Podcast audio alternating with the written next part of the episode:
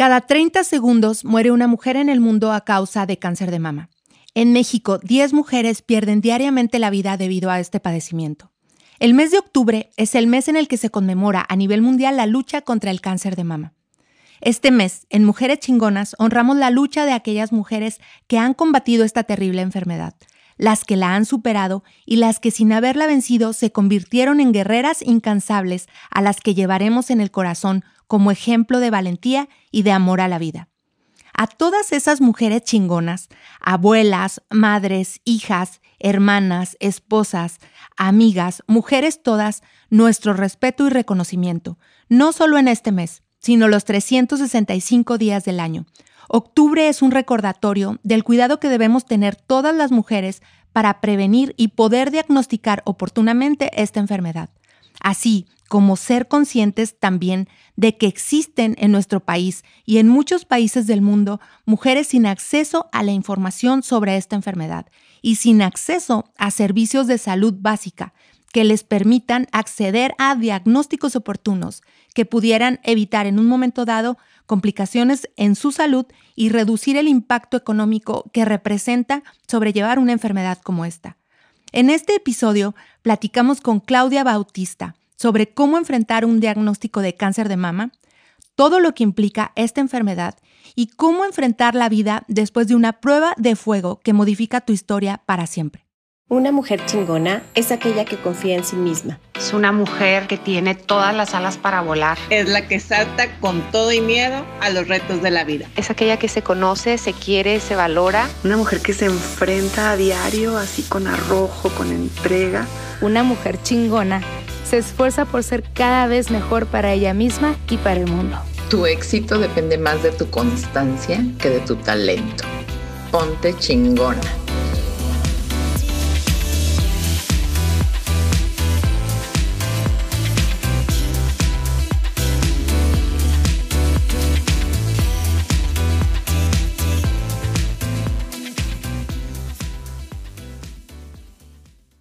Hola, yo soy Vanessa. Bienvenidas todas y todos a un episodio más de Mujeres Chingonas, el podcast de Woman Wow, una plataforma para impulsar el talento de las mujeres con la intención de que descubran su potencial y trabajen por sus sueños.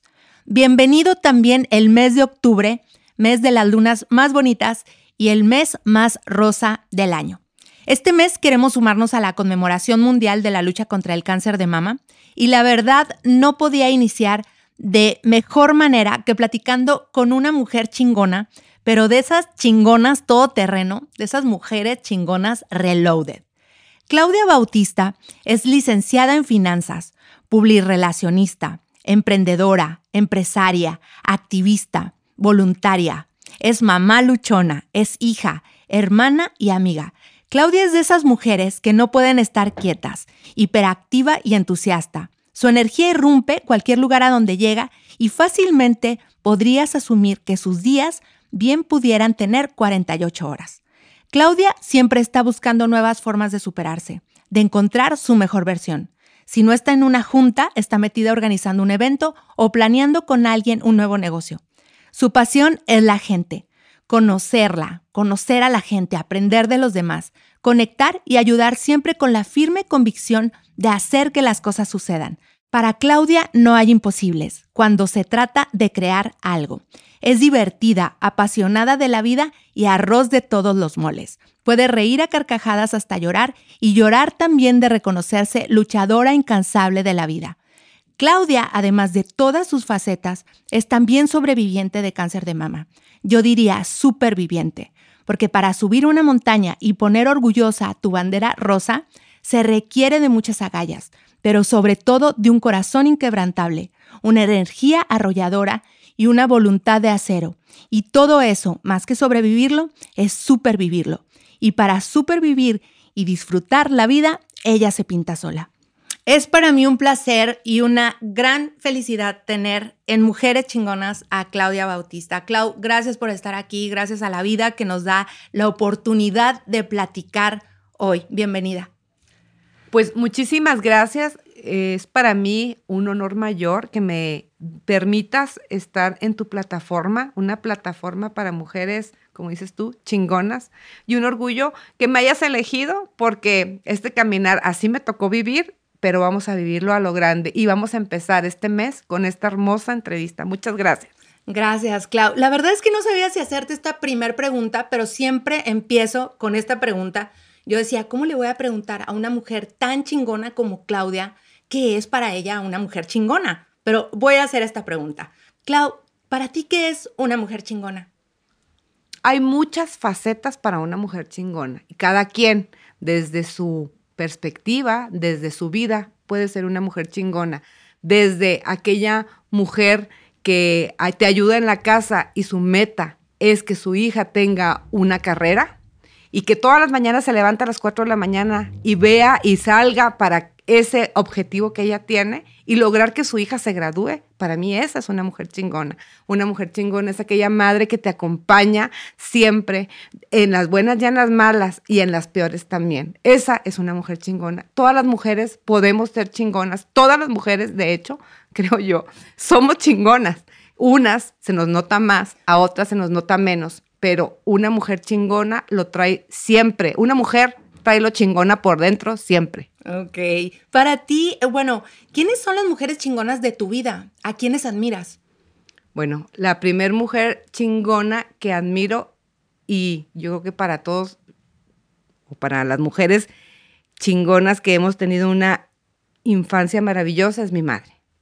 Mi madre, ella logró, a pesar de muchas cosas, terminar su carrera ser una psicóloga como ella, con tres niñas, que ahorita digo, madre, ¿cómo le hiciste? Con tres niñas chiquitas, muy vagas, logró ser psicóloga y logró crecer a pesar de que en su casa no le permitía. Mi papá es una persona que le gusta mucho tener a su esposa en su casa. Entonces, para mi mamá fue tres veces más el trabajar para lograrlo. Para mí, mi madre es una de esas mujeres chingonas. Mi abuela, yéndome, creo que cuando traes esa, esa línea. Esa línea familiar. Eh, eh, algo, o sea, también mi abuela es una mujer chingona entre las chingonas porque siempre vio más allá de lo que ella tenía. ¿Cómo te puedo decir? Ellos empezaron de, de, de, poquito, claro, con, uno, con un hombre como mi abuelo, que fue, que fue creciendo y todo, pero ella siempre tenía vamos a comprar ese terreno porque aquí, por ejemplo, vio el terreno en ahorita lo que es el, el campestre. Aquí va, va, a crecer y se aferró, así como nos aferramos las mujeres de mi familia, a que aquí, aquí. Justamente te iba a preguntar eso. ¿Es, la, ¿La chingonería será una cosa que se hereda? ¿O será una cosa que se aprende? Se me hace que son las dos cosas. Como la traes ya heredada y tu madre la trae aprendida. Como genético. Se viene genético. Entonces tu abuela fue chingona, entonces tu mamá sale reloaded. Y entonces tú, y, yo espero, y yo lo veo en mi niña, en mi Fer, que también, porque. Que te va a superar. Sí, porque una de las mujeres más chingonas también de mi vida es mi hija. Ella me agarraba de la mano y me decía, mami, acuéstate, yo te facturo, porque yo tenía que facturar. Una niña de 13 años. Fernanda para mí es también una de las mujeres chingonas a las que yo admiro. Ok, súper. Bueno, antes de, de, platicar, Clau, de tu encuentro con el cáncer de mamá, cuéntanos quién era Claudia antes de ese momento, antes del 2016. ¿Cómo vivías tu vida? ¿Quién eras? Pues fíjate que siempre, a mí una de las cosas que también me heredó mi mamá es que no me gusta sufrir. A mí no me gusta sufrir. Y entonces, para no sufrir, siempre trato de ver las cosas buenas de la vida. Siempre lo bueno en ti, siempre lo bueno, siempre. A veces eso me ha causado eh, algunos rompimientos de corazón, porque siempre espero lo mejor de la gente, creo lo mejor de la gente. Entonces, una de las cosas es que siempre yo sentí y yo creí que era una mujer muy feliz, era una mujer muy plena. Sin embargo, en esa época, si nos vamos, yo, mi familia, todo muy padre, mi, mi, mi, infancia fabulosa, mi carrera fabulosa, mis amigos fabulosos, me casé enamorada, tuve la familia que quise, logré los negocios que tenía, logré la casa de mis sueños. Pero en esa parte de, de después de casarme y estar logrando mis sueños, pues vienen cosas complicadas en cuanto económicamente, ¿verdad? Entonces cambia de ser hija de familia, de estar aquella, aquella hija de familia eh, protegida a, a ser ahora sí responsable de todas tus cosas tú sola. Y entonces ahí cambia un poco aquella feliz y tranquila vida que yo tenía. Entonces empiezas ya, ahora sí, es tu responsabilidad. Logré conseguir el, eh, estar en, de gerente en un, en un área que era casi puros hombres. O sea, estaba yo en, en- en lo máximo. Logrando tus objetivos. Todos mis objetivos, todos mis sueños. Cuando entonces viene la familia. Tengo pérdidas de bebés, eh, pierdo bebé, pierdo otro. Y entonces me embarazo. Llega Fer y en ese momento yo soy, yo ya estoy en una gerencia y eh, empiezo a, empiezan a cambiar un poco tus objetivos. Tanto que batallaste para tener una, una niña, como es posible que salgas a las 6 de la tarde y regreses a las 8 de la noche, porque pues yo estaba en finanzas, me encargaba de los inventarios de las plantas. A las 6 de la mañana. A las 6 de la mañana, no, pero yo llegaba a las 5, llegaba a las 4 de la mañana para irme a las 8 de la noche. Cuando me tocaban los inventarios, llegaba a las 6 de la mañana y me iba al siguiente día a las 12 de la no- del día. Ok. El siguiente día y tenía una niña recién nacida de 3 meses. En esa época cambia todo lo que, todos los, las condiciones de las maquiladoras, ya no había, en el, en el momento en el que yo tengo mi bebé y entro, cambia la, la situación. Cuando en aquel tiempo las maquiladoras era lo máximo, estar de gerente tenías muchísimos beneficios y bla, bla, bla, bla. Como tuvieron que ellos también acomodar, bajan las comisiones, bajan los beneficios en lo que yo regreso, en esos meses que yo regreso, y ya no era para mí, era más lo que pesaba eh, tener que estar con mi hija que lo que ganaba. Ah, ok. Yo Salí llorando así, lloraba y la gente no te vayas, es que tengo, o sea, Tengo- lo más tengo que irme. Lo más importante es mi hija, o Claro. sea, tanto la, o sea, no puedo descuidarla. Me decía, "Está- son las hormonas, no te vayas, Claudia, estás creciendo. Me fui como quería irme, bien, a lo alto, bien, bien, bien, para no ca- decaer lo que Claudia era en aquel momento, ¿no? Ok. Y me quedo un año disfrutando, amando y criando a mi hija hasta que caminara y poderla yo llevar a un lugar, mientras que yo volviera a empezar otra vez con otro tu sueño. carrera. Ujú. Ajá, que es lo que quería. Ahora sí quería meter todo lo que había tenido de conocimientos ahora a empresaria. Mi cosa era empresaria y comencé con mi papá con todos los conocimientos y todo ese rollo. Y luego ya después empiezan a cambiar las cosas, de, de estar, segu- de estar muy, muy bien económicamente, las cosas empiezan a, a cambiar, empiezas a comer mal, empiezas a dejar unas cosas por otras, empiezas a tener mucho estrés, empiezas a fumar. Yo fumaba, pero no fu- fumar como una loca. Y luego llegan los casinos. Ok. Y yo no tenía tiempo de salir con mis amigas ni nada, pero tenía tiempo de irme una hora al casino. Y te ibas Y me iba al casino, me echaba mi cerveza y mi cigarro junto con todos los cigarros. Como ¿no? para despejarte Para de despejarme. todo el estrés, de de toda no la pensar de presión. nada ni Claro. nadie. Y me iba una hora, a veces me iba con mi mamá y con mi abuelita. O sea, Ajá. era la manera en la que yo a veces me, me, me, me salía. Entonces, un día. ¿Seguimos platicando o Sí, si no, te explico? Sí, explícame. Un O sea, esa eras tú antes Esa era de yo, esa era te- yo. De tu primer encuentro o de tu encuentro de con mi encuentro. el cáncer de mama. Exacto.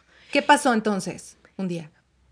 En el 2015, bañándome, estoy bañándome y ¡pum! Siento que se sale una bolita de la axila y yo, "Mm, está raro. Y me toco la otra axila y digo, está raro. mm", Y no quieres pensar. No quieres, o sea, dices tú, estoy yo, estoy loca, estoy muy estresada, es- o sea, no, y lo dejas. O sea, evades. Evades. Evades por completo. Sin embargo, híjole, eh, traíamos un evento muy padre, aquel evento de, que hicimos eh, en, un- en una casa vieja, que yo siempre ando haciendo eventos, hicimos, quise hacer como las vendimias, pero un evento muy nice, Muy entonces lo nice, hicimos ok. con, con, con vino y pusimos una, un, fue hasta Mariela y cantó, no sé si te acuerdas, en Ajá. aquella casa maravillosa hicimos cosas muy lindas. Y el estrés de ahí, llegó un momento que yo decía, algo está pasando porque no estoy pudiendo, porque ah, tu cuerpo algo te dice. Ajá. Total que me voy con el doctor. Ajá. Llego con el doctor y cuando estoy ahí en el doc- con el doctor, me, me dice, no, pues vamos a ver, agarra una jeringa, saca la jeringa, lo voy a revisar por la análisis, y le digo, ya le hablo al doctor, es un ginecólogo, y me dice, no pasa nada, todo bien, no, no tienes nada. Y tú dices, es un doctor, el doctor me No dijo que nada. no tengo nada, me conviene no tener nada, o sea, es algo que me conviene, no voy a tener nada, no tengo nada, yo soy feliz, viva la vida, qué felicidad.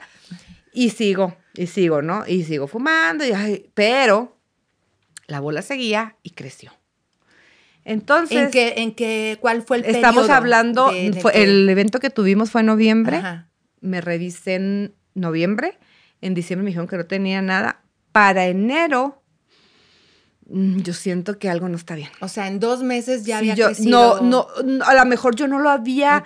Cuando ya lo vi, ya lo sentí, yo lo empecé a todos los días A anotar, A anotar. claro. Dije, no, yo a lo mejor me lo toco. Ahora, una pregunta. ¿Tú eras de las mujeres, como yo creo que debíamos de ser todas, que te revisabas cada año, que te hacías tus diagnósticos o no? sí, ginecológicos. Ajá. O sea, eso de que el papá Nicolau y todo. Se me había olvidado que después de los 40 años te Ok. haces tu examen y bla. O sea, eso es- lo, lo- lo dejé. Estoy hablando que yo ya tenía 41 años. Ajá, ok, ok. 42 años, ¿ok? Entonces yo ya debía haberlo hecho antes. Sin embargo, yo ya me había hecho algunas, algunas, sí había tenido cuando... Algunos exámenes. el- cuando estás en las empresas te hacen los, los maravillosos este, check-ups Ajá. que te hacen anualmente y que bien padre las empresas, que eso deberían de hacerlo siempre. Y todo estaba bien, todo estaba bien, ¿no? Y yo siempre he batallado con el peso, bajar de peso, con- y entonces tomar muchas cosas para el peso, y sí. ¿sabes? Bueno, el caso es que para enero, febrero, digo, "Mm, mm, No está bien no, esto. No, no, no, no, no. Y este, una, la esposa de un amigo mío que es doctor, se enferma y tiene, y se enferma de cáncer. Y ya estaba yo con, "Ah, algo está pasando, o sea, algo me está pasando. Llega una cliente a ponerse unas pestañas a Yeji Makeup, eh, amiga de Beto, y Marcia Sayas, y me dice, y la pongo y le digo, qué bonita estás, o sea, hermosa, ella hermosa, así, muy, muy, con esa, una luz, que luego esa luz a lo mejor me, me tocó a mí. Este, no, hombre, me supieras, a mí me decían la lotería, porque porque saqué cáncer en todos lados y yo, ¿cómo? Y me dice, un día bañándome, me toqué una bolita en la axila. Y yo, estando ahí, dije, no manches. Ok. Y le dije, eh, es que sabes que yo traigo una. Entonces se para y me dice, ve mañana mismo Ajá. a que te hagan un análisis. O sea, no esperes más. Entonces, agarro y busco a la mejor radióloga. En, en Chihuahua hay pocas radiólogas y en México también que están especializadas en cáncer de mama. Y voy con la doctora Cristina Calleros. Ella es especialista, pero aparte, prima hermana de mi mejor amiga Ofelia. Y entonces, como que siempre como mujer buscas una mujer que te conozca, una mujer, o sea, eh, con ese rollo como Ajá, que claro. mujeres. Como Yo soy para muy hacer así. un poco de em- empatía. Sí, de que, que me diga que no tengo nada, ya Ajá, que todo sí, está sí. bien, ¿no? Entonces ya empieza y me empieza a revisar. Y entonces me dice, estamos mal, muy mal. Y me revisa la clavícula y me dice, traemos un problema en clavícula, un problema en axila y un problema en seno. Eh, estamos mal. Entonces, en ese momento quedé, ok. Helada. ¿Qué Helada. piensas? Que, eh, que- o si puedes pensar, obviamente se vienen muchas cosas, pero ¿qué fue lo primero que pensaste? Esto no me está pasando a mí. Ok. esto no me está pasando a mí, esto es un sueño, está equivocada, o sea, porque luego te dicen, pero vamos a revisarlo. Entonces eh, hay como una lucecita de esperanza de decir, no pasa nada. Porque ella, su cara, su, necesitamos ya, Ya, hacer, algo. Necesitas irte ya a hacer un, hacerte una biopsia. Entonces le digo, pero ¿sabes qué? Acabo de comprar hace seis meses el seguro porque yo dejé el seguro para meter el seguro en los negocios que traíamos y luego lo volví a contratar, gracias a Dios. Me dice, eh, te lo puedo sacar, me hace ella, porque en este, eh, siempre he pensado que el mundo, Dios, te pone ángeles en tu camino. Me dice, vamos a hacerte una biopsia. Y un amigo de mi papá, que es el doctor Ernesto Ramos, que es el patólogo de Chihuahua, un patólogo reconocido, le hablo, le digo, Ernesto, estoy en esa situación, ahorita no, no tengo, me dijo, tráemelo ya. Le llevo la, la muestra que me sacó la doctora y en efecto, eh, un cáncer muy, de- muy fuerte, con todos los hairs, o sea, con todo, que quiere decir que viene, que el cáncer se desarrolló de todos los lugares que pueda desarrollarse. de- Me dice el doctor, ojalá y sea de este, pero puede ser de este y este. Bueno, fue de ese, este y este. O sea, O sea, fueron de de, los tres. ajá. Que viene de hormonal, que viene de, de, de un problema fuerte a nivel celular y algunos otros problemas. Y lo más complicado es que ya estaba en seno, ya estaba en clavícula y ya estaba en axila. Ok. ¿Qué pasa cuando te dan el, el diagnóstico ya? Porque una cosa es como que vamos a ver qué pasa y lo que tú dices, híjole, pues ojalá que no pase, pero cuando ya tienes el diagnóstico. Cuando yo, em, como te digo, a mí me gusta no sufrir. Y para no sufrir, lo primero que tienes que hacer es agarrar el toro por los cuernos. Eso lo aprendí, ¿eh? o sea, si tú estás sufriendo, a veces tu, tu miedo y tu sufrimiento es más grande que lo que en realidad el problema es. Ok. Y te Eh, inmoviliza. Y te aparte. inmoviliza. Entonces, eh, si tú lo enfrentas, pues ya, o sea, lo que es es, ya estoy aquí. Pues a darle. Pues a darle. Entonces, una de las cosas que sucede, que sucede es que cuando me da el diagnóstico la doctora, por lo primero que hablo es ah, con el papá de mis hijos, o sea, que era mi esposo en aquel momento, le dijo, tengo esto. Y así el helado, todo helado y, y, y, y- y- y todos helados. Ujú. Y decir, ¿cómo le voy a decir a, a- a- a mis hijos, a mis papás. a mis hermanas, a mis amigos? Pero soy una persona, a mí me gusta mucho acompañar, pero también que me acompañen. Ok. No, no es, no, no puedes ver a Claudia triste sin que te, si- o que te digas, estabas triste y no me dijiste. No, normalmente siempre pido Eres ayuda. muy abierta. Siempre Ajá. pido ayuda. Sí, porque hay nunca- quien, quien prefiere aventarse todo ese proceso en solitario y hay quienes sí requieren como el apoyo. no sé si se, si sea de requerir, sin embargo, yo acompañada para mí fue más fácil. Siento que acompañada es más fácil. Entonces eh, busqué compañía en todo este rollo. Pero entonces de, de esa parte en la que se sale la biopsia a la parte en la que me dicen todo está Es muy esto. mal, ya venía yo fuerte.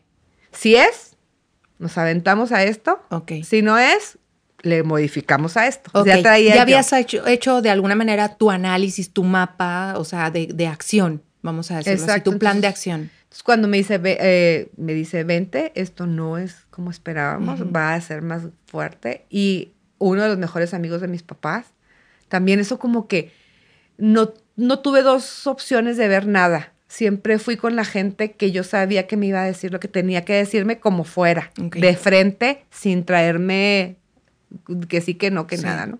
Entonces me dice, no, pues está muy grave. Y entonces le dije, ¿y qué hay que hacer? Quimioterapia y todo lo que hay que hacer.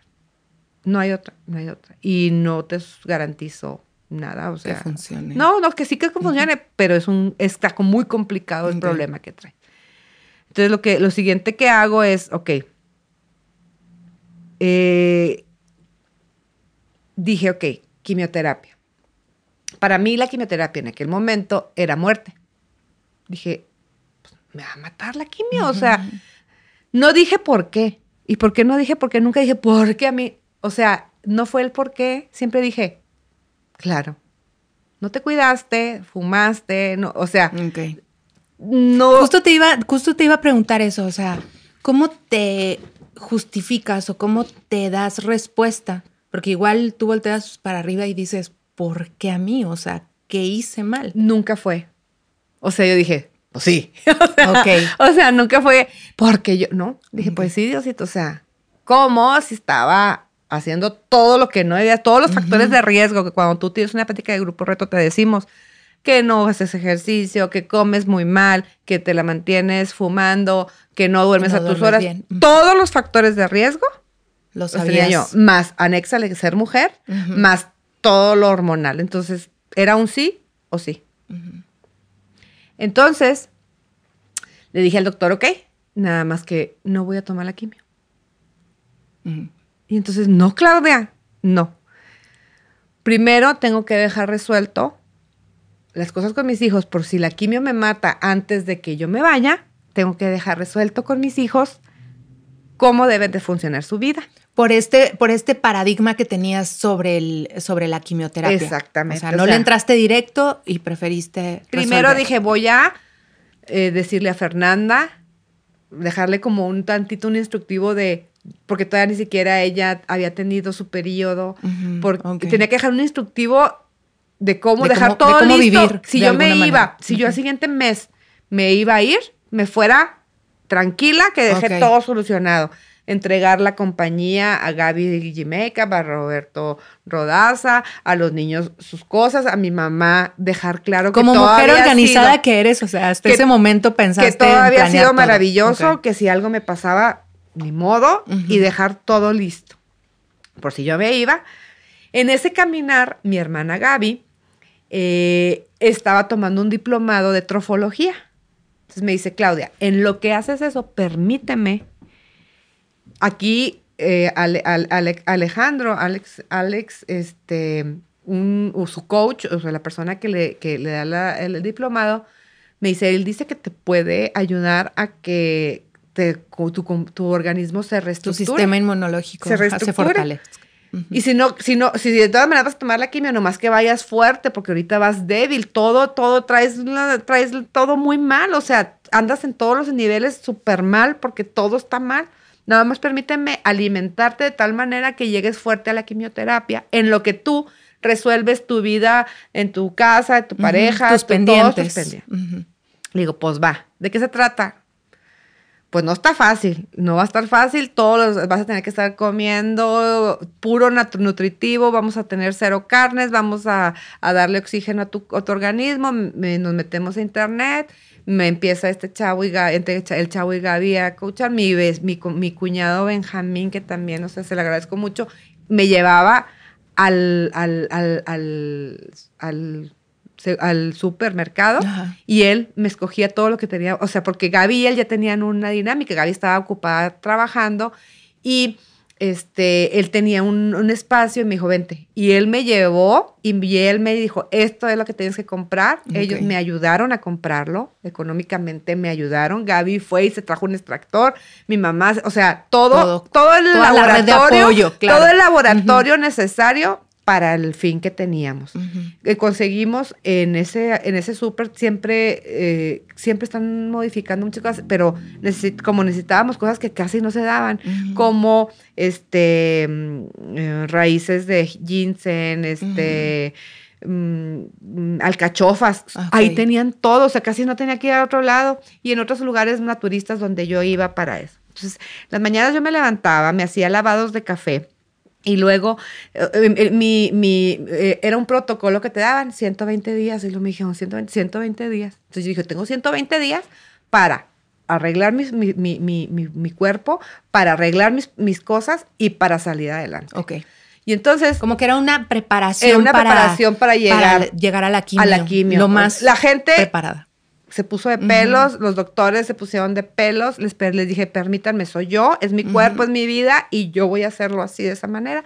Al mismo tiempo, como me atendieron en el centro de cancerología, que, so- que gracias a Dios caí en el centro de cancerología, aunque ustedes no lo crean, son los mejores doctores, las mejores es- eh, enfermeras, las que saben tratarte, las que tienen todo el know-how, gracias a Dios caí ahí. Bueno, entonces les dije, denme chance. Y fui con otra de las mejores doctoras, que es la doctora Flor de Té, y le dije, doctora, este, necesito que me cheques. Si esto empieza a crecer, le paro y me voy a quimio. Ella me decía, Claudia, digo, por favor. O sea, porque se- si, cuando vas con una particular, tú decides si te quedas o te vas. O sea, no está como en el centro de cancerología, ya entras. Y si entras y no que vas, seguir el protocolo. te quitan, o sea, no, no podía dejar, dejar de recibir lo que necesitaba recibir. claro, claro. Así que voy con ella y ella me da mi seguimiento particular. Me dice, no está creciendo, sin embargo, Claudia, este, estamos, estamos, permíteme, doctora, porque yo, yo firmemente con- convencida creía que eso sucedía y estaba bien. O sea, yo realmente no lo cambiaría, no, no lo cambiaría. Lo que hice... Porque estamos hablando de cuatro meses, o sea, 120 días en que ibas a entrar en esta especie de detox para poder eh, poner en, pues a tono un poco todo tu organismo y en el inter resolver tus problemas. Y es un periodo largo para un proceso De cáncer que ya iba tan ya iba- avanzado, iba ¿no? avanzado. Eh, entonces empiezo con todo, te digo, en las mañanas me levantaba, me hacía lavados de café y luego me metía y sigo metiéndome en la tina con sal de mar para que la sal me desintoxicara. todo el día estaba gorro. Gracias a Dios, este, el papá de mis hijos se hizo cargo de que tú, tú los, ustedes comen y todo. Yo hacía toda mi vida, de cuenta, toda enfocada, en ti. A, arreglarme, toda. El negocio se quedó él, Gaby se quedó con G-Makeup y yo enfocada al 100, porque era comer y era cada 20 minutos y lo cada hora, y, o sea, era, era una cosa, era muy complicada. pero bien concentrada en Bien concentrada. Cuando ya empecé a entrar en mí, una de las cosas que yo quería hacer y era ir al mar. El mar siento yo que siempre me conectaba. Entonces empiezo a buscar, pues ir, al mar con mi pareja y todo, no fue posible y me fui con mi mamá y me fui a despedir, o sea, de alguna manera. O sea, tú que tú de alguna manera en este proceso de los 120 días sí asumías que podía pasar eh, lo peor. Sí. Y entonces empezaste un poco a preparar también. A preparar Y este viaje eh, se derivó también de esa idea que tú tenías. Sí.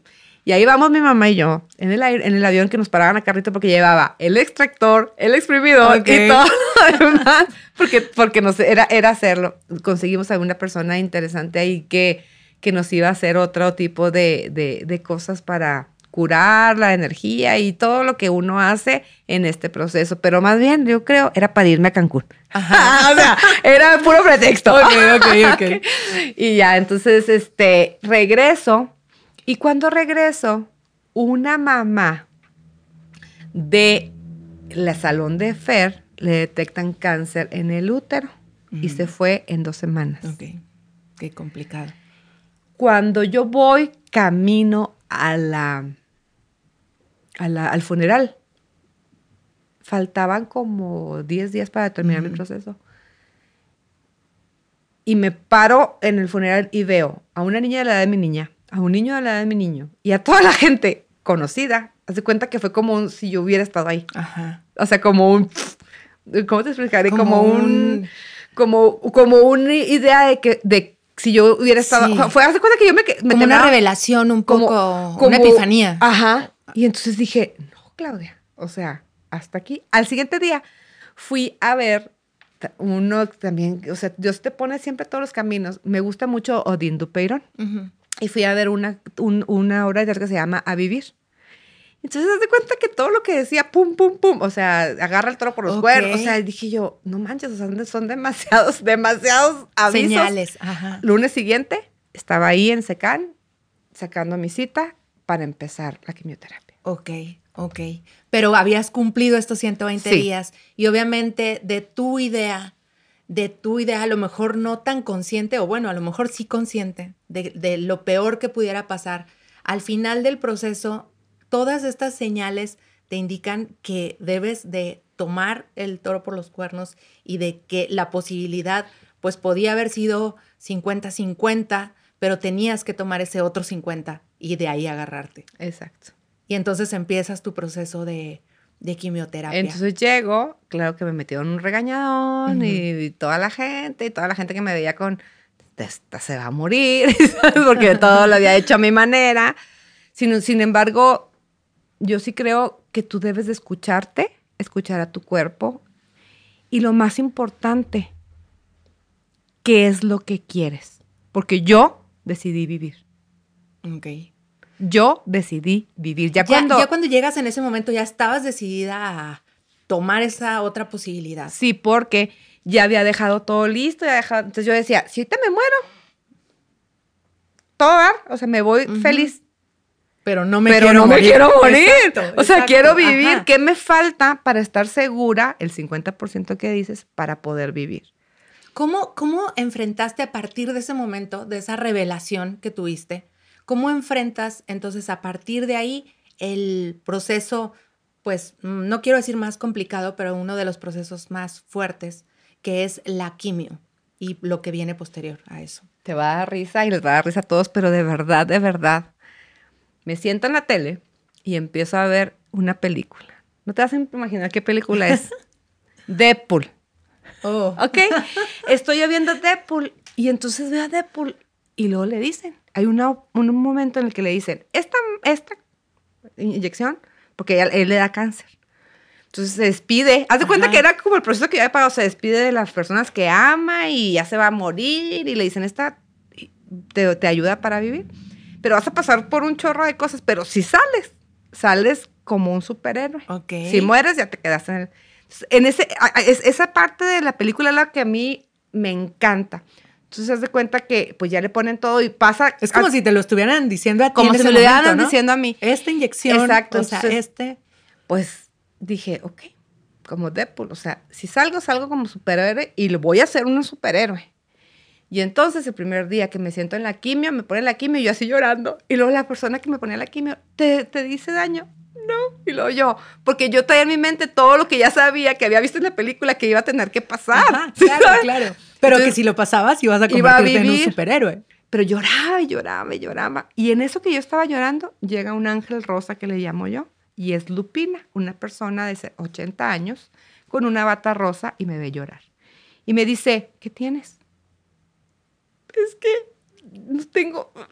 Y lloraba, ¿no? Ella es una voluntaria de Grupo Reto, que me agarra la mano y me dice, esto también pasará. Yo soy Lupina, vengo de Grupo Chihuahua, y te digo que esto pasará. Hace 20 años estaba yo como tú sentada ahí. Lo vas a lograr. Me abraza, me besa y me deja un turbante. Lo vas a necesitar. Y se va. Entonces la veo y dije, este es un anuncio del Dios. O sea, la voy a armar. Esta es una buena me- señal. ajá, una buena Ajá, señal. claro. Me seco las lágrimas y digo, ok, vámonos con todo. Me dice el doctor, serán ocho quimioterapias. Enseguida de mí había mucha gente que tenía las quimioterapias diarias, unas que estaban desmayando, unas que se estaba... Y yo dije, ok, vámonos adelante. Y agarro las ocho quimioterapias. A la semana empieza a caérseme el pelo y decido raparme el pelo. Pienso que eso es una de las cosas que dije yo, ok, no manches, o sea, sí pasa, sí se te va a pasar. Es lo peor, yo tú sabes, yo siempre traía el pelo divino largo con trenzas de todo tipo porque teníamos que nos hiciera las trenzas y y entonces Beto Márquez fui porque nos tocó en Navidad ir a la casa de la, a la casa de, de Navidad de Beto Márquez. Ok. Entonces, yo estaba con un sombrero batallando mucho. Le digo, es que, ¿por qué traes el sombrero? Me dice Beto, es que se me está cayendo el pelo. ¿Y qué te pasa? Pues rápate. Ajá. Tienes razón. Llegué a la casa y le dije a Roberto, rápame. Necesito que me rapes porque ya no puedo estar así. Eh, fue muy duro. Pensé que iba ahí y pensé que dije, aquí ya va así, o sea, ahora sí ya valí, o sea, mi Ya pelo, aquel, abajo, pe- sí. y ahora sí. Lo- tomé fotos porque siempre le pedí, una de las cosas que pedí también eh, con ese fin, Alex Prieto, me tomó fotos desde todo el proceso. Dije, dale, si yo me llego a ir, o sea, ve que, que, que esté que plantado todo lo Todo que hice, documentado. que mis hijos y toda la gente vea todo lo que es esto y todo lo que hice. Fotos fregonas, videos fregones, todo documentado por Alex Prieto, fotógrafa que sabe hacer este, películas y todo, ¿no? Dije, porque yo quiero que se quede, entonces todo me tomaba, todo documento, todo foto, foto, foto. tengo- tú, tú te metes, tengo una página que se llama Cáncer, una segunda oportunidad, te metes, ahí está mi pelo tirado, todas las cosas que yo hice, todo lo documento.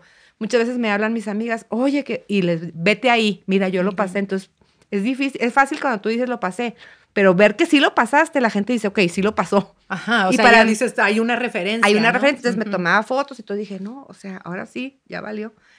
Al siguiente día que me desperté, que no tuve que tanto tiempo que arreglarme, que, me- que, que- arreglarme mi cabello, que te quita como 20, 40 minutos Sí. el cabello, que me maquillo, porque me encanta maquillarme, que me maquillo divino y me veo fa- fabulosa y espectacular. Y como te vuelvo a decir, no me gusta sufrir.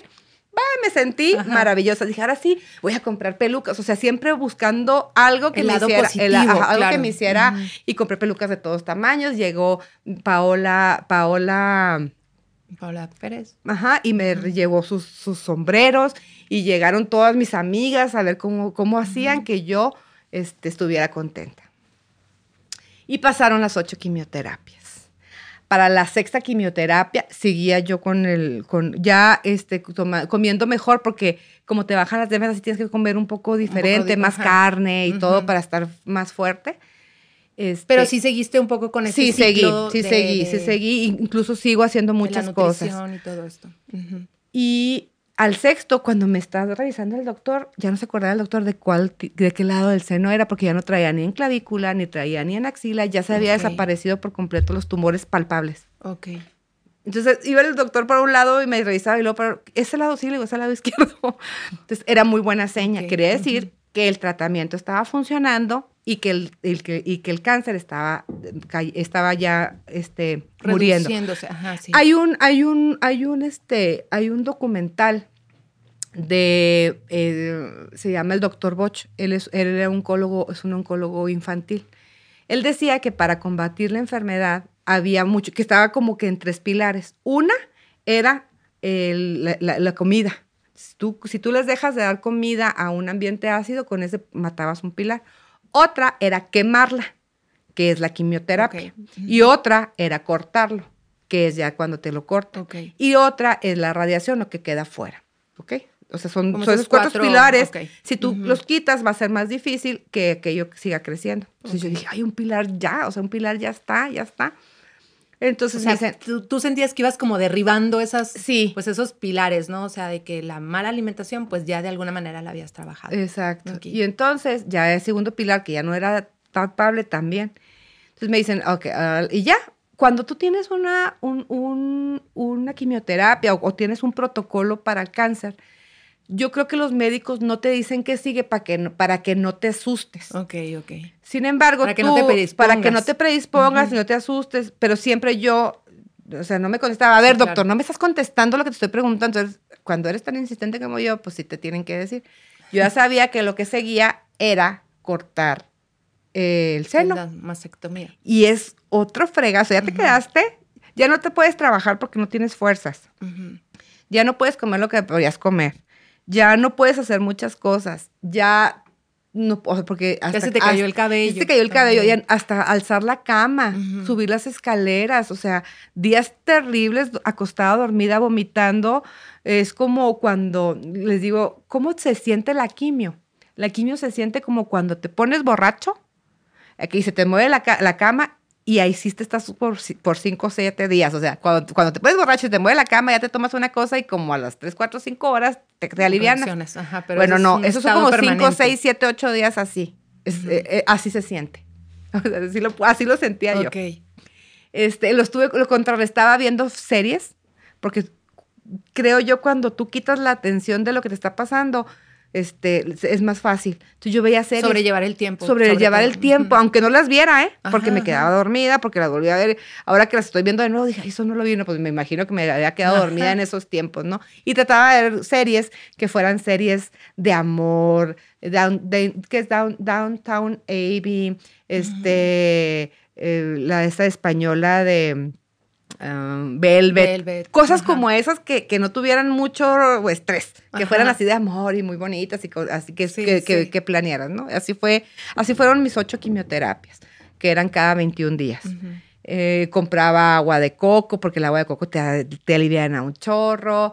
Eh, muy, muy complicada, sí. Lo más maravilloso era que, bueno, no podías lavar, eso también estuvo muy suave. No podías acercarte a la cocina, entonces ya no podías cocinar. Ok. Entonces Ni- yo decía yo, no, yo tampoco. decía, no, porque no puedo cocinar, no, ay, qué bueno. Y que lavar tazas, muchas cosas que dije, ay, qué rico. O sea, fue como un descanso obligatorio muy a gusto. o sea, la verdad te digo, porque me gusta ver lo bueno de lo que estaba pasando, Claro, ¿no? claro. Y no te gusta sufrir. No me gusta sufrir, entonces cuando me, medio me levantaba, ya estaba sentada ahí en Jamaica recibiendo gente. Ok, o sea, recibiendo gente era lo que Tratabas de hacer un poco Siempre en trabajé. los momentos en, en los que te sentías bien, sí tratabas de hacer tu vida normal. Sí, o sea, trabajaba. hacías un poquito, no coco watch, sino como te, te- te yo me ponía un límite. O sea, yo me ponía un límite. Yo sabía que más o menos las rojas, que son las más difíciles, al quinto día, si me volvía, si la cama te envuelve, la depresión te envuelve Claro. y la enfermedad te envuelve.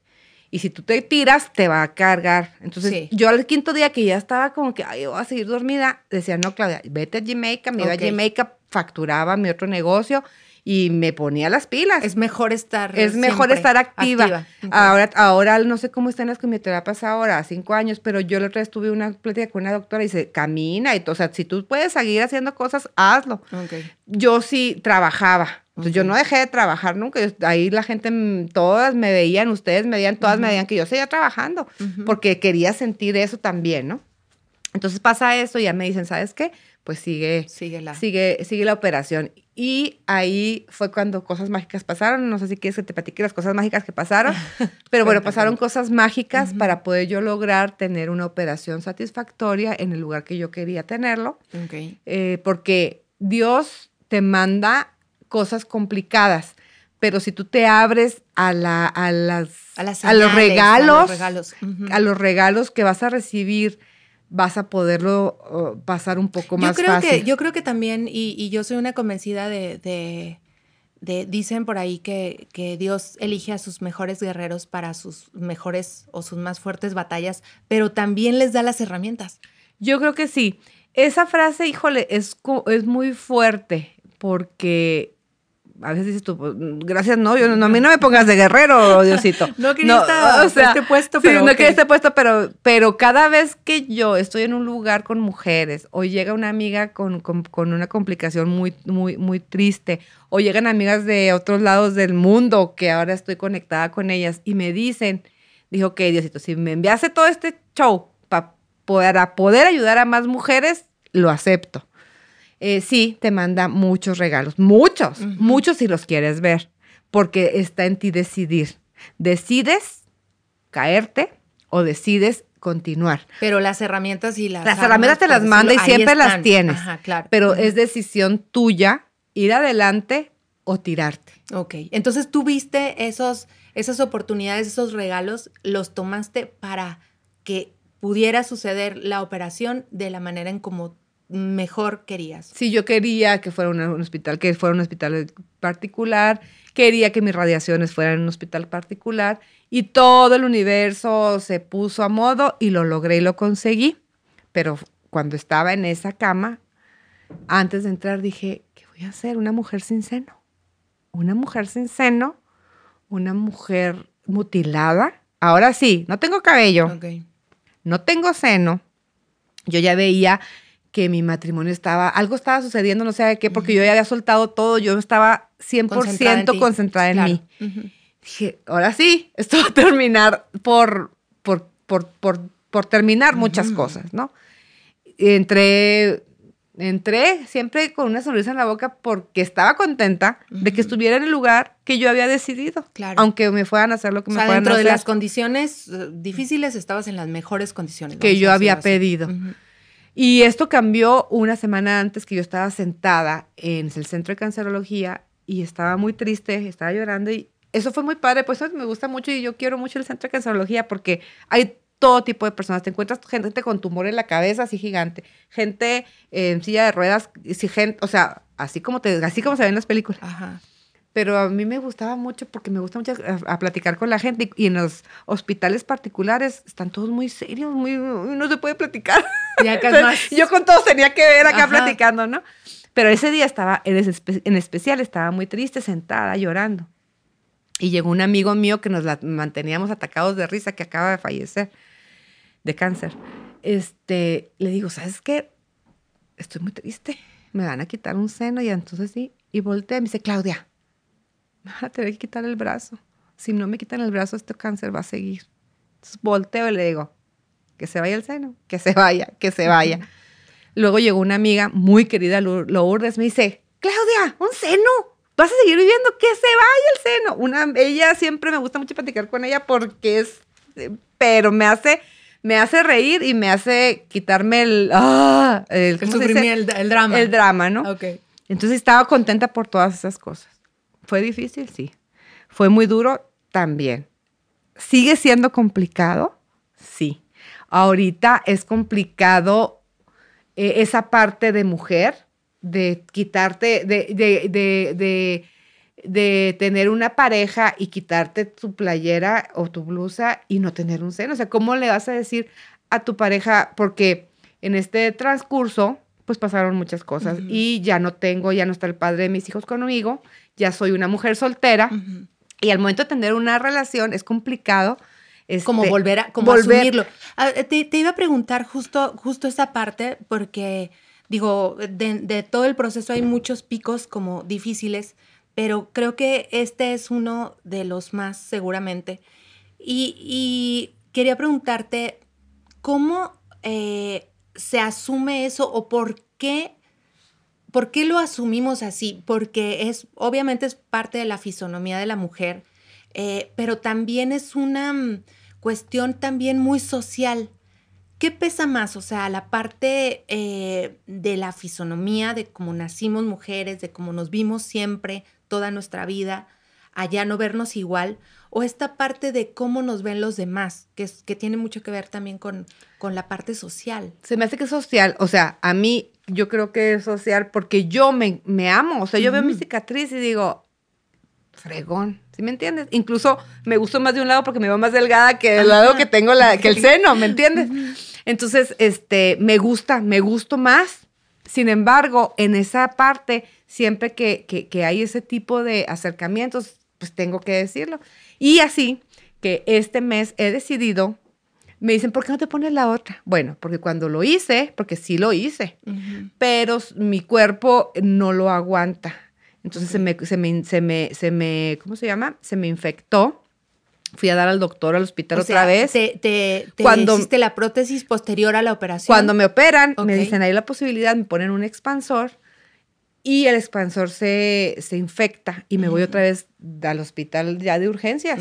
Yo pensé que, que, que, o sea, de urgencias. Entonces mi cuerpo no lo, no lo soporta. Entonces no, no tengo ganas de volver a pisar o- otra vez eh, en Todo un hospital por una eso. cosa como ese tipo. Que es, que es básicamente, aquí es donde, donde está relacionado con lo que te preguntaba, que es básicamente estético y para cumplir como el, como para tú, para, como- para tú como mujer, la sensualidad esa de que tú ves de los dos senos, esa sensualidad, que pueda yo explotar mi sensualidad. Ok. Mi sensualidad, o sea, porque a mí mm, soy una mujer muy sensual. Ajá. Entonces me gusta mucho esa parte y esa parte me ha inhibido. Ok. Entonces- Entonces sí tiene un poco Sí. eh, de, de, mm, que ver las dos cosas. Una parte que sí es personal, que sí es de cómo nos vemos las mujeres y cómo nos sentimos, no sé, en traje de baño o en la intimidad, por ejemplo, como comentabas. Y la otra parte es cómo te ven los demás o, o lo que van a pensar o cómo ¿Cómo van a, juzgar. reaccionar? No, reaccionar O- o más que van a-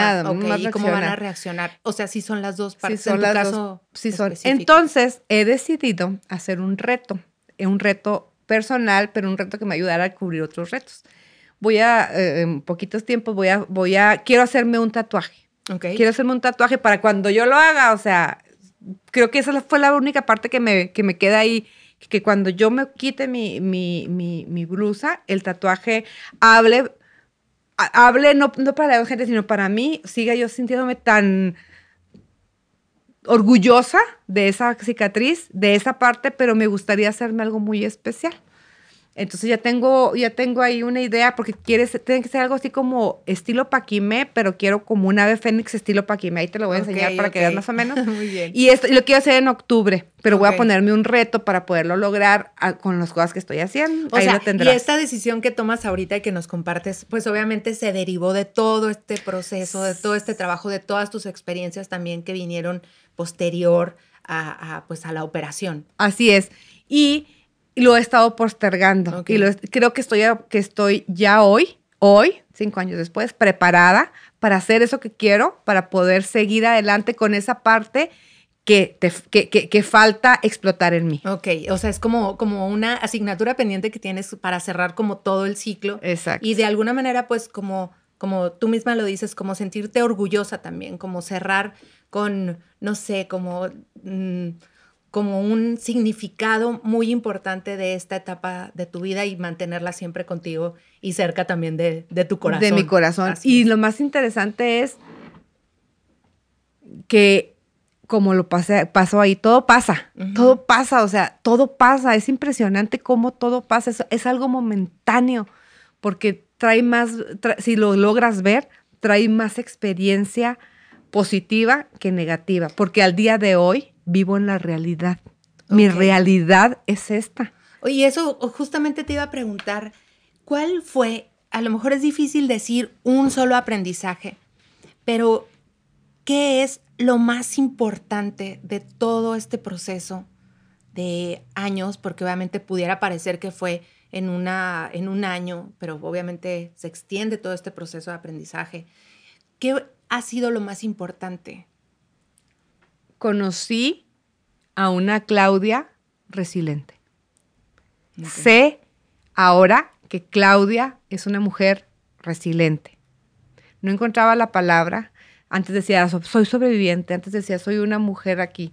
Soy una mujer chingonamente resiliente. Ok, o sea, ese es tu mayor, tu mayor aprendizaje y tu más grande victoria. ¿Cuál es? Seguir viviendo. Porque no, porque al, al principio no tenías ese plan, según nos, nos platicas. ¿En qué momento te das cuenta de, que tu misión también, o una de tus misiones, porque yo considero que eres una mujer que tiene muchísimas misiones en, en la vida, pero en qué momento te das cuenta de que una de tus misiones era justamente ayudar a otras mujeres en su proceso? Porque hay quien pasa ese proceso y ya lo que quiere es ya pasarlo y ya cerrar ese capítulo en su vida y seguir, pues continuar con su vida, ¿no? ¿En qué momento te das cuenta que tú eras una, un instrumento también? Mira, el día que, que te vuelvo a platicar, llegó Lupina conmigo ahí, me hice una promesa a mí misma y al Dios. Si yo continúo, prometo ponerme esa bata. Eso fue, esa fue mi, primer, mi primer promesa. Luego fueron sucediendo cosas interesantes en mi vida. Me convierto en voluntaria de Grupo Reto. Y para ser voluntaria de Grupo Reto tienes que haber pasado el proceso. Y cuando yo visita, eh, y una de las cosas que, te- que- que tienes que hacer es, pues, visitar en la quimioterapia, dar pláticas. A mí se me facilita mucho dar pláticas, me empiezo a capacitar todavía más para dar pláticas y luego me invitan a la radio, que es mi, mi pasión, y luego empiezo a ver que mi voz se escucha, luego empiezo a ver que mi voz tiene un fin, que la gente me sigue, que la gente, que, que puedo conectar con la gente. Dije, ok, entonces para esto me lo mandaste, entonces vamos con todo. Y empiezo a ponerme la camiseta todavía más y más grande y cada vez se va haciendo más grande. Hay muchas cosas, muchas veces te dicen, este, ayuda y se te devolverá. Eh, no es tanto que se te devuelva, sino que cada vez que yo platico con una persona que está empezando el proceso o que está complicada con el proceso, es reacordarte, reafirmarte qué es lo que te pasó, recordarte qué es lo que te pasó y ayudar a alguien más con esto. Y empieza mi, mi corazón a vibrar, a vibrar. Entonces, yo lo Porque casi haría. empiezas esta misión, pues, en tu propio proceso. O sea, sí, cuando yo tenía radiación, cuando ya después de que me quitaron el seno, entran las 35 radiaciones, Ujú. una radiación diaria. ¿Cómo se sienten las radiaciones? Como cuando vas al, al- al- a la playa y, te y tienes insolación. Insolación. O sea, así se siente, así, así, esos son los síntomas de una radiación. Entonces, no eran tan pesados como los otros, ya podía caminar, así que yo terminaba mi radiación y me iba a pedir patrocinios a, to- a, a los restaurantes y a todo, porque junto con ese momento estaba necesitando grupo reto de los, de los, de los reconocimientos, de los fondos. Y siempre he sido así, siempre hemos estado en esto y creía que lo podía. Y cuando vi que podía eso, y una de las cosas es que podía conectar porque todavía estaba peloncita. Se les hacía mucho que yo llegara pelona a pedir ayuda. ¿Cómo? O sea, ¿sí me entiendes? sea, porque yo estaba peloncita. Entonces era bien fácil. O sea, ella, oye, es que fíjese que era muy fácil, era parte de. Entonces te digo, siempre sacaba lo mero bueno. Ajá, claro. Una de las cosas que hice, por ejemplo, que, que yo siempre lo platico, siempre le saqué provecho. Una vez venía a gorro en el carro y que me para un tránsito, me quité la peluca y luego yo, "Ah, perdón. Y luego me dice, ¿qué le pasa? Voy a la quimio, ya voy tarde. Ay, no, señorita, pásale, pásale. siempre saqué. Siempre ¿sí sacar el mejor O sea, provecho de todo. Siempre hacía, o sea, dije, ¿cómo le hago? O sea, siempre. Esa es mi forma. Te digo, a mí no me gusta sufrir, no, no, no. Entonces siempre busco la manera de hacer las cosas. Entonces, este, volviendo al, volviendo al punto, entonces, cuando yo empiezo a platicar y empiezo a, conectar con la gente y la gente a conectar conmigo y las empresas a conectar, dices tú, ay, caray, o sea, ¿puedo? Yo haría esto así todo el día, a todas horas, eh, sin que me pagaran nada. O sea, digo, no me pagan, pero digo, tengo que comer. ¿Me Ajá, entiendes? Entonces claro. llega un momento en que me hablan las empresas, oye, Claudia, ven a darnos plática motivacional. Pues órale, empezó aquello a generarme también y fui a las empresas a decirles a las mujeres, oye, sí podemos, empiezo a, a platicar mi vida y de ahí empiezo a tener este, algunas, algunas propuestas para que yo Y ahí, ent- eso. ahí- y, y- y es lo que te iba a preguntar. ¿Qué, qué oportunidades se abrieron a raíz de eso? Y es lo que me estás compartiendo. O sea, estar Exacto. empezando, bueno, empezaste a conectar con. Empecé con a conectar con la gente, entonces Ajá. empecé a ver que conectar con la gente. Dije, ok, esto es lo mío. Lo que te haga vibrar, de ahí es. Lo que te haga vibrar, lo que te haga ser mejor persona, de ahí es. De ahí es. Entonces, cada vez que yo platico, cada vez que yo hablo, cada vez que yo conecto, cada vez que un patrocinador me dice, ahí van 10, ahí van 5. Ujú. Uy, o sea, para mí es una mujer que va a estar sentada como yo, va a poder recibir un kit de recuperación como yo. Otra mujer que estaba sentada como yo va a poder recibir otra ayuda de grupo reto. O sea, O sea, obviamente conoces la situación y empatizas perfecto. empatizo porque estuve en una Claro. situación muy complicada en un- todas las situaciones y habemos ahorita en Chihuahua es donde el porcentaje muy alto de mujeres con cáncer de mama.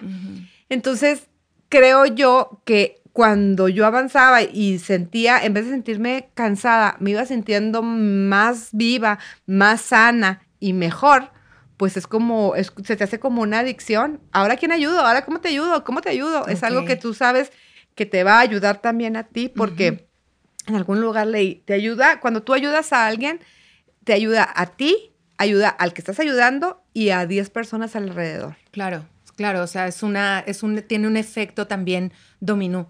Esta pregunta me gusta hacerla eh, porque me gusta hacer esta pregunta cuando me encuentro con una historia como la tuya y tú piensas que tu personalidad, tu carácter, tu temperamento te ayudó a sobrepasar o a sobrellevar de la manera que llevaste tu proceso eh, o el proceso mismo te convirtió o te afianzó esa personalidad.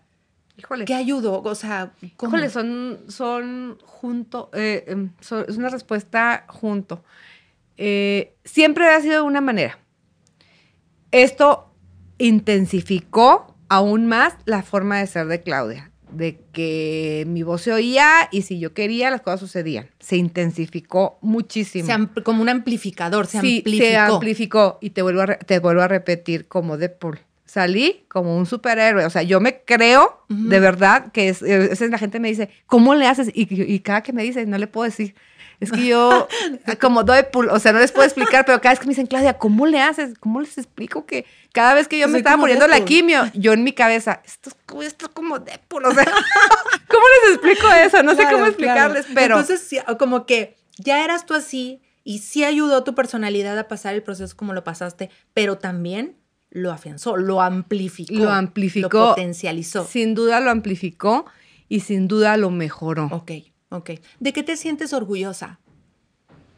¿De qué me siento orgullosa? Ahorita lo primero que me siento orgullosa es de poder ver crecer a mis hijos.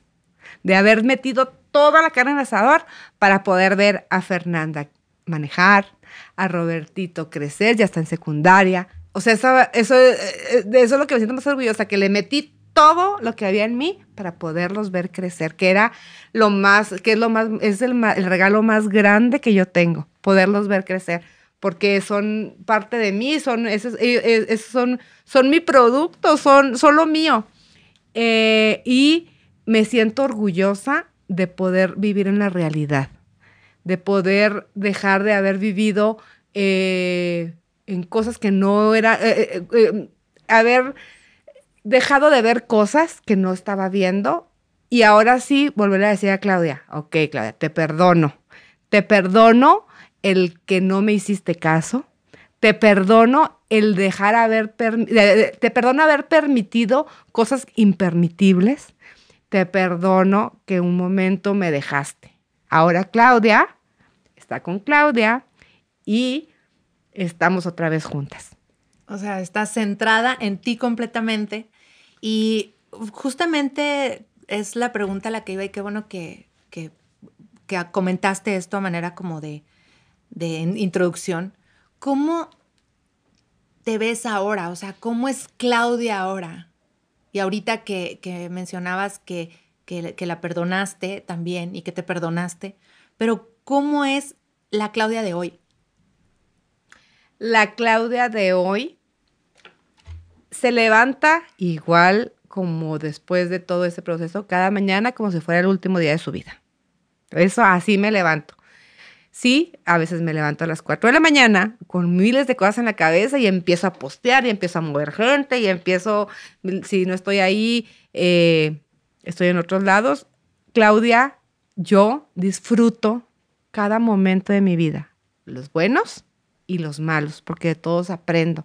Me siento feliz de que ser yo quien decida mi destino. Yo destino mi destino, ya nadie más decide mi destino. Yo decido si estoy feliz, yo decido si estoy triste, yo decido con quién estar, yo decido con quién no estar.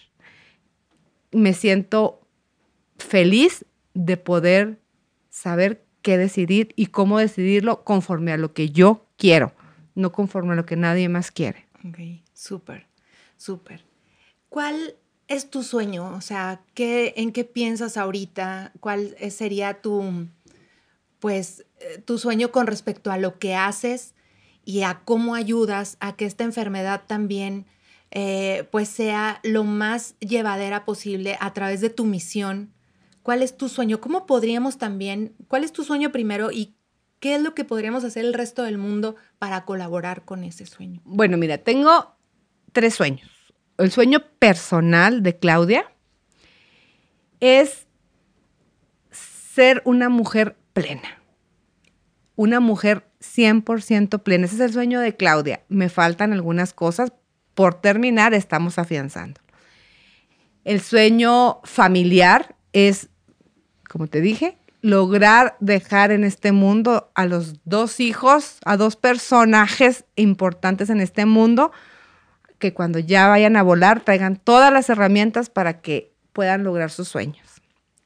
En el área profesional, me encantaría y estoy trabajando en tener un lugar de descanso para reestructurar a las mujeres. Que cuando ellas lleguen ahí yo pueda, yo pueda darles las herramientas para que se reestructuren y salgan adelante. Un lugar donde puedan hacer cosas maravillosas. Claro que mi lugar de sueño está en Cancún ya eh, hay varias, ya, era unos terrenos. Ya era Cancún. Ahora tenemos ya con Janet Reza, tiene eh, un lugar en, aquí cerquita que es una granja que lo vamos a convertir en eso. Tenemos Majalca, tenemos Cancún, tenemos Chiapas y tenemos Puerto Vallarta. O sea, se está haciendo, ya se está cocinando. O sea, lo estás visualizando ya como lo algo grande en donde tú a lo mejor puedas mm, expandir eh, pues tu legado de ayuda, de también de acompañamiento. Y, me parece muy interesante la palabra que usas de reestructuración, porque sí hay como que recoger todas las piezas y volverlas a acomodar. Yo entiendo eso todo, por reestructuración. Todo. Y después de un proceso así, pues se requiere. O sea, las mujeres eh, pierden muchas cosas, pero ganan muchas otras. Entonces hay que como que incorporar o reincorporar todas esas Para ayudarlas a que a verlo, porque a mí me ayudaron mis amigas, mis mamás, muy conocidos y todo, porque me gusta, pero mucha gente, como dices tú, no le gusta. Entonces, yo recibir una persona, porque me gusta ser parte del proceso, recibir una persona, hacerla sentir padre y llevarla de la mano si quiere y si no quiere, o sea, darle todas las herramientas para que lo Todo pueda el soporte, lograr. Como una red de apoyo. Como una red de apoyo tendrá ahí para hacerlo. Y a nivel voluntaria, porque eso es uno de los ejes más, más grandes, es seguir seguir, conseguir más apoyo de toda la gente involucrada y la gente que no está involucrada, que no ha entendido el por qué debemos de hacer conciencia de esta enfermedad y todas las enfermedades, o sea. Y una de las cosas y las cifras que yo platico es, en Europa es el lugar donde más cáncer de, de mama, y vamos a hablar de mama, hay, o cáncer hay. ¿Por qué? Pues porque tienen muchísimas, muchísimas condiciones para hacerlo, pero son donde menos mueren, porque saben revisarse a tiempo. Y el mexicano, ¿qué somos? Híjole, no, no me voy a revisar porque seguritititito me va a salir algo. Pues es lo mejor, que te salga algo en el, en el estudio que cuando te lo palpas. O sea, lo mejor es eso. Es una de las, de las líneas de Grupo Reto. Me encantaría que Grupo Reto fuera mucho más fuerte porque al parecer tenemos 21 años aquí y la gente podrá pensar que tiene muchísimo recurso. Les platicaba de la mañana. Porque tienen pocos años, porque no es tampoco tan difundido. Sin embargo, 21 años sí se dice mucho, pero tú sabes lo que un tratamiento de cáncer cuesta, una un millón quinientos mil pesos. ¿Sabes lo que una prótesis externa cuesta? Seis mil pesos. ¿Sabes lo que un catéter cuesta? O sea, eh, es mucho el costo y muchísimas las usuarias que nos gustaría llegar a todas. O sea, me gustaría tener un Y muchísimo centro. el desconocimiento. Y muchísimo el desconocimiento. Entonces, si pudiéramos tener todos los recursos necesarios para que en Grupo Reto tuviéramos una clínica, que tuviéramos una, un- una mamografía, para hacer, en México así está, ¿eh? En México, como es ahí el centro, tienen una clínica, tienen una clínica donde te hacen re- re- revisión oncológica, mamografías, tienen todo un centro. Me encantaría que Grupo Rato tuviera ese centro, ese es mi, mi ideal, que toda la gente nos pusiéramos y pudiéramos lograr un, un, un centro de primer de nivel. primer claro. nivel para Ujú. ese tipo de personas que no están pudiendo llegar a eso. Y creo que lo podemos conseguir. Hay muchísimos empre- empresarios que se vieron beneficiados con todo este problema mundial y otros que están, que están ayudándonos. Tenemos muchos patrocinadores que nos están ayudando, pero creo que falta mucho, como nosotros como, como personas Sí, como que no tenemos población. empresas, Ujú. como población normal, informarnos que, qué es lo que tenemos, cómo tenemos que cuidarnos e informarnos cómo podemos apoyar. Claro. Porque mucha gente me dice, ay, pues a mí me gustaría apoyar. Ahorita, mañana, tenemos una- un evento, 200 pesos, y la gente, ay, pues sí, pero no. O sea, no saben la importancia de apoyar. Ajá, claro. Ahorita podemos todos apoyar. Entiendo que estamos en un momento complicado económicamente, todos. Pero créeme que si te gastas en cualquier otra cosa, ese, ese, ese dinero lo pudieras, lo pudieras apoyar en otro, porque a mí me pasó. Nosotros apoyábamos al Grupo Reto entregándole de Gmail, les entregábamos, les entregábamos regalos.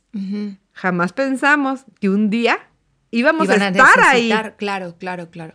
O sea, muchas veces tú apoyas y dices, ah, sí, sí, toma ya para que no te dejen de Digo, molestar. y, a- y aprovechando eh, que, que precisamente estamos hablando de, de esto y ya para ir cerrando esta, esta entrevista, eh, eh, porque bueno, esta entrevista sale el miércoles, pero ustedes tienen un evento el día de mañana, o sea, para cuando salga el podcast va a ser el día de ayer. Ah. Este, pero ¿a dónde puede la gente dirigirse? Porque también eh, hemos, cuando vamos al súper, por ejemplo, a los supermercados y tienen sus actividades de, de redondeo, la gente a veces como que no asume la importancia esta que estás tú este, eh, comentándonos. Y, el redondeo, pues también eh, es un medio que, que de alguna manera recoge aportaciones voluntarias, pero desconocemos la importancia que tiene este redondeo. O sea, a veces nos dicen, ¿quiere redondear tantos este, centavos? Y no sabemos que podemos incluso ahí mismo aportar. Es, eh, y es algo que creo que es muy valioso también poder decir, eh, redondea, ¿cuántos son? Cinco centavos. No, pues incluyele 10 pesos al- a la aportación para Grupo Reto, que es ahorita lo que creo que eh, está recogiendo el redondeo en algunos supermercados. Entonces, también eh, compártenos dónde se puede hacer el, los donativos, además de tener conciencia sobre esta posibilidad que todos tenemos cuando vamos a, a hacer nuestro súper, ¿sí? No nada más de que nos hagan el redondeo, sino hacer una aportación ahí mismo.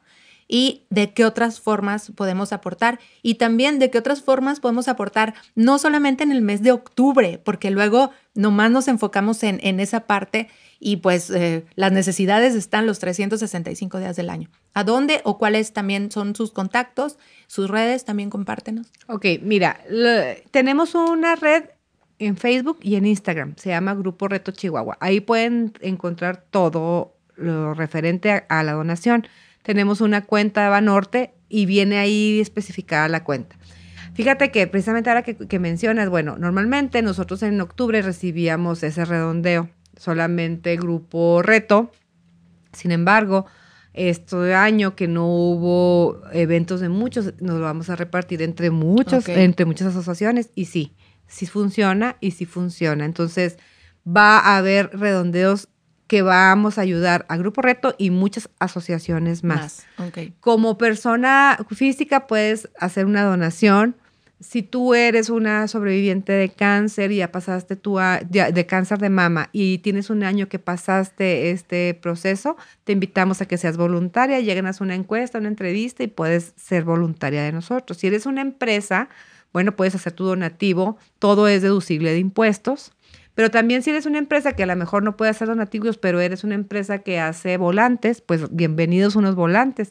Si eres una empresa que hace botes de agua, bienvenidos a los botes de agua para entregarlos, porque cuando nosotros hacemos presentaciones en las empresas o en las escuelas, les damos unos kits para que se lleven a su casa y no se, no se olviden de revisarse. Ok. Entonces, te ayudas tú como O sea, empresa. todo es gasto también. Desgasto, tú te ayudas como empresa para que conozcan que eres una empresa socialmente responsable y puede ser deducible de impuestos también las donaciones que se hagan en especie, también son deducibles de impuestos y eh, podemos ayudar y, apo- y aportar también de esa manera. Este mes sí es donde hacemos más eh, eventos porque se presta más la gente, porque es rosa y toda la gente se Sí. anima y toda la gente. Y tenemos muchos eventos más.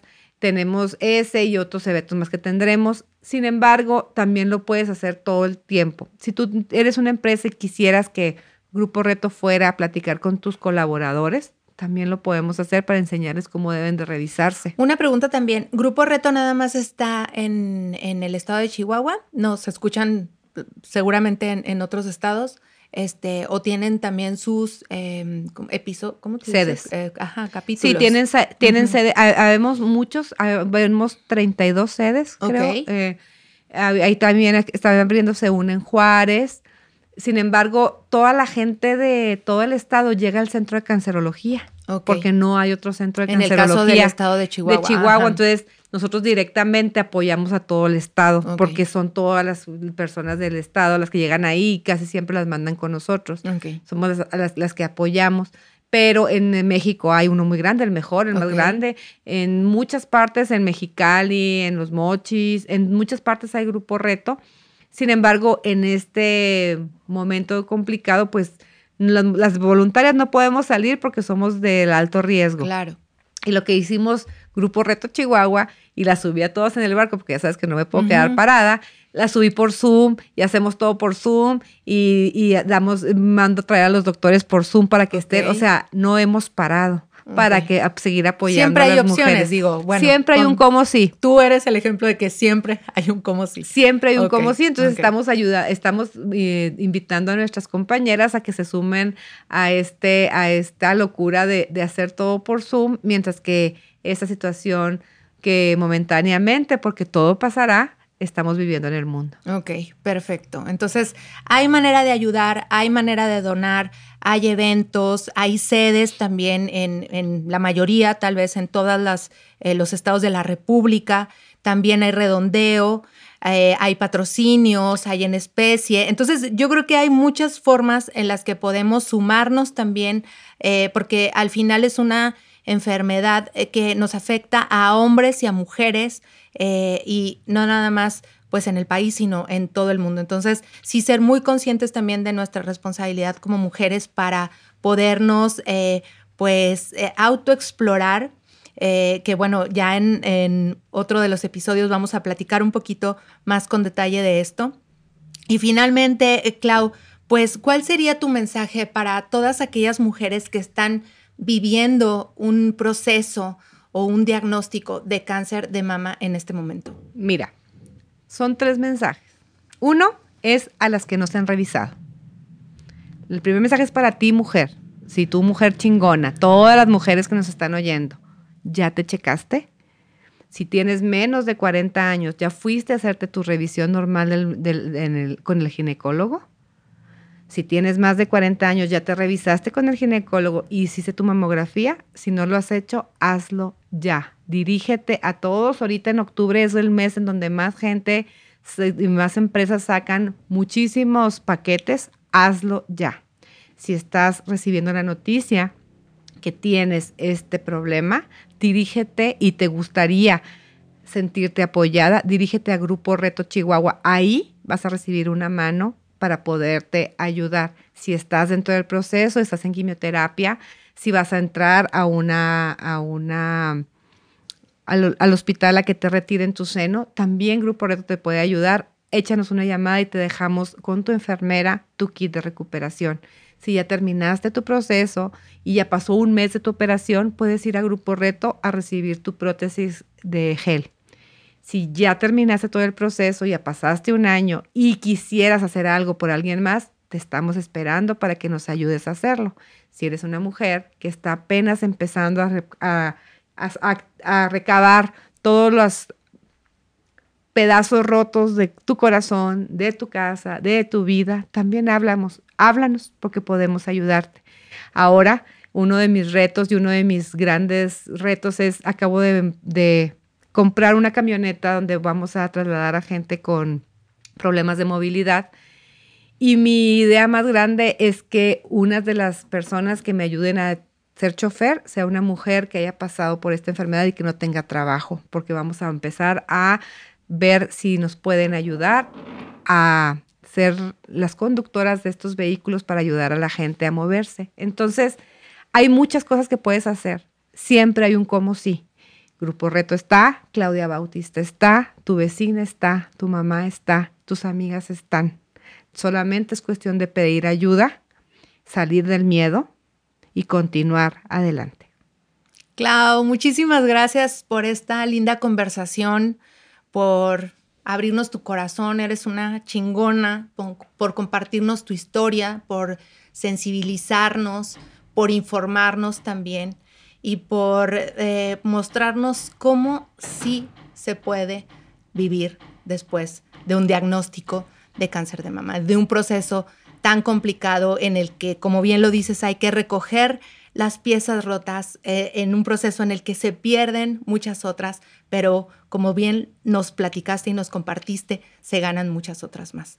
Muchísimas gracias, muchísimas gracias. Ya saben ahí dónde pueden hacer sus donativos, cómo se puede apoyar, no solamente este mes, y pues la responsabilidad que tenemos como mujeres también, pues de autoexplorarnos y hacernos los diagnósticos de manera oportuna. Muchísimas gracias, Clau. Muchas gracias a ti, Vane. Me siento muy orgullosa de que me hayas invitado. Gracias por abrirme tus micrófonos, porque esto es una ayuda más a todas las mujeres chingonas de México, a las mujeres chingonas de Perú, de Costa Rica, toda la gente que nos pueda oír. Gracias porque es un espacio importante para todas las mujeres. Muchísimas gracias por invitar. Muchísimas gracias. Bueno, este fue el episodio de hoy. Yo espero que lo hayan disfrutado. Si conoces a alguien que crees que le pueda ser de utilidad, a alguna mujer que necesite escuchar esta información, no dudes en compartir este episodio. Recuerden que hay un nuevo episodio todos los miércoles y que este mes de octubre nos estamos dedicando y sumando a informar también sobre la lucha contra el cáncer de mama. Nos pueden escuchar en Spotify, Apple Podcast o directamente en www.womanwow.com. Recuerda, wow es con W. Síganos en nuestras redes sociales, en Instagram y Facebook, estamos como Woman Wow. Déjenos sus comentarios para saber si les gustó el episodio y sobre qué temas les gustaría escuchar. Yo soy Vanessa y espero que estén teniendo una excelente semana. Las invito y los invito a sumarse a esta causa a través de los eventos que se están llevando a cabo en su ciudad, redondeos, donativos. Juntos podemos hacer más.